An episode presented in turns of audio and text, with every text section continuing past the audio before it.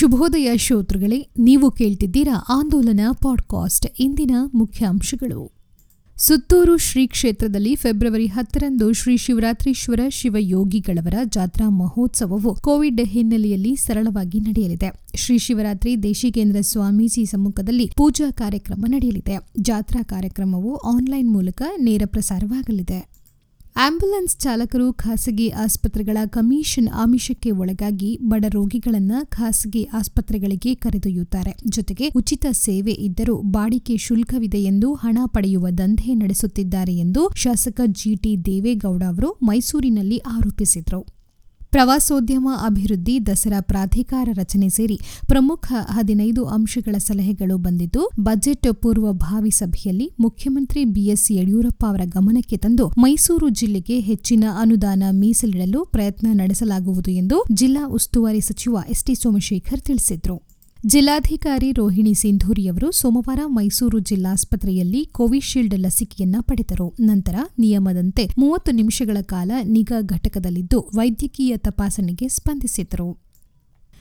ನಗರದ Greenbirds agro ಕಂಪನಿಯು 2 ಲಕ್ಷ ರೂಗೂ ಹೆಚ್ಚು ಠೇವಣಿದಾರರು ಹಾಗೂ ಕಾರ್ಯಕರ್ತರಿಗೆ ವಂಚನೆ ಮಾಡಿದೆ. ಈ ಬಗ್ಗೆ ಸಿಒಡಿ ತನಿಖೆ ನಡೆದು ಸುಮಾರು 200 ಕೋಟಿ ರೂನಷ್ಟು ವಂಚನೆ ಮಾಡಿದ್ದಾರೆ ಎಂಬುದು ಸಾಬೀತಾಗಿದ್ದರೂ ಅನ್ಯಾಯಕ್ಕೊಳಗಾದವರಿಗೆ ಹಣ ನೀಡಿಲ್ಲ ಎಂದು ಆರೋಪಿಸಿ ಕಬ್ಬು ಬೆಳೆಗಾರರ ಸಂಘದ ರಾಜ್ಯಾಧ್ಯಕ್ಷ ಕುರುಬೂರು ಶಾಂತಕುಮಾರ್ ನೇತೃತ್ವದಲ್ಲಿ ಮೈಸೂರಿನಲ್ಲಿ ಪ್ರತಿಭಟನೆ ನಡೆಯಿತು.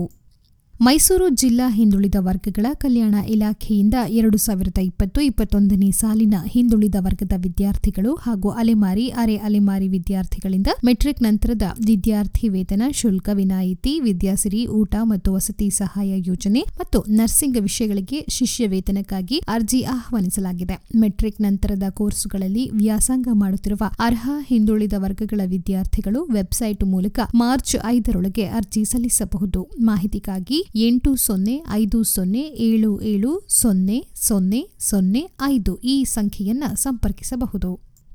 ಸಾಹಿತಿ ಕೆಎಸ್ ಭಗವಾನ್ ಅವರಿಗೆ ನ್ಯಾಯಾಲಯದ ಆವರಣದಲ್ಲಿ ವಕೀಲರೊಬ್ಬರು ಮುಖಕ್ಕೆ ಮಸಿ ಬಳಿದಿರುವ ಘಟನೆಯನ್ನ ಖಂಡಿಸಿ ಎಚ್ಡಿಕೋಟೆ ತಾಲೂಕಿನ ದಲಿತ ಸಂಘಟನೆಗಳು ಹಾಗೂ ಪ್ರಗತಿಪರ ಸಂಘಟನೆಗಳ ವತಿಯಿಂದ ಪಟ್ಟಣದ ಮಿನಿ ವಿಧಾನಸೌಧದ ಮುಂಭಾಗ ಸೋಮವಾರ ಪ್ರತಿಭಟನೆ ನಡೆಸಿದರು.